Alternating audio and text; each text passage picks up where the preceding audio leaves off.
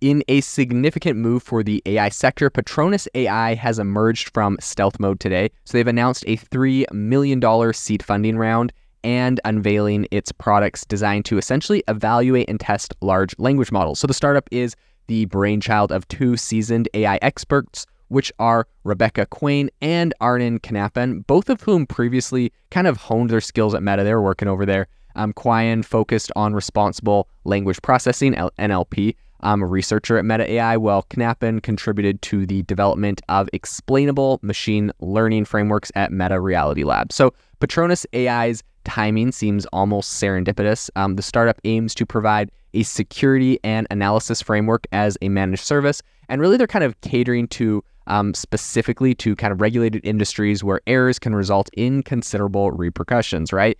Um, so one of the key areas that Patronus A I addresses is the, you know, likelihood of hallucinations in large language models. And that whole scenario, you know, where uh, a model is going to just make something random up um, is what they're trying to solve for. So this is what they said.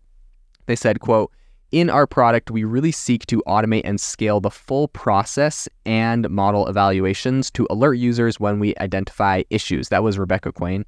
Um, and she also kind of elaborated the company's approach is three-pronged. So the initial step is scoring. So that is then followed by the generation of case text and finally benchmarking. So scoring assists users in assessing models based on criteria like hallucinations, especially in high stakes fields like finance or um, healthcare or the military, other areas like that, right? And subsequently, the system auto generates adver- adversarial test suites and performs stress tests on the model. So benchmarking, the final step, Um, uses various metrics to determine the most suitable model for a specific task. So the startup is not just addressing the functional aspects of large language models, but they're also kind of looking at the ethical dimensions. Um, they said, quote, "We help companies make sure the large language models they're using are safe.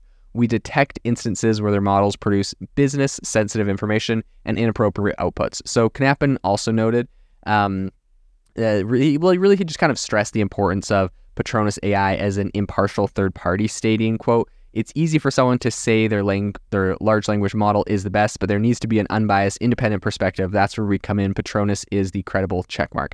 This is something really interesting um, because in the past, there is a lot of, like, obviously there's every A I model, like you said, is going to say, like, no, we're fine, we're good, we have, like, we have been, we have safeguards in place, yada, yada. Even OpenAI is, like, you know, trying to put stuff in there where they're like, no, we got like a, a middle layer, we got a trust and safety layer, yada, yada. But it's like, at the end of the day, you can't really trust just a company's word for it when they say that they do everything perfect. So I think having these third parties come in really is a good play. And I think that's why a company like this um, is going to be valuable. Um, you know, a lot of people are like, whoa, don't you think you're going to be like completely obsolete once OpenAI like just builds their own version of this? It's like, not really, because how much do you trust every A I company? And maybe, right, maybe you are a good-hearted person that believes OpenAI is one hundred percent perfect at everything. Fantastic. But there's no way you can believe every A I company is good at everything. So this company, I think, really is going to be valuable in the future. It's it's going to exist um, for evaluating a lot of different uh, large language models. So Patronus A I may not, or I, actually, I think it actually does have um, six full-time employees at the moment, so not a ton. But it has plans for expansion um, on the horizon. When asked about the company's future hiring plans, the founders remained open-ended but emphasized the importance of, uh, you know, having a really solid, diverse organization.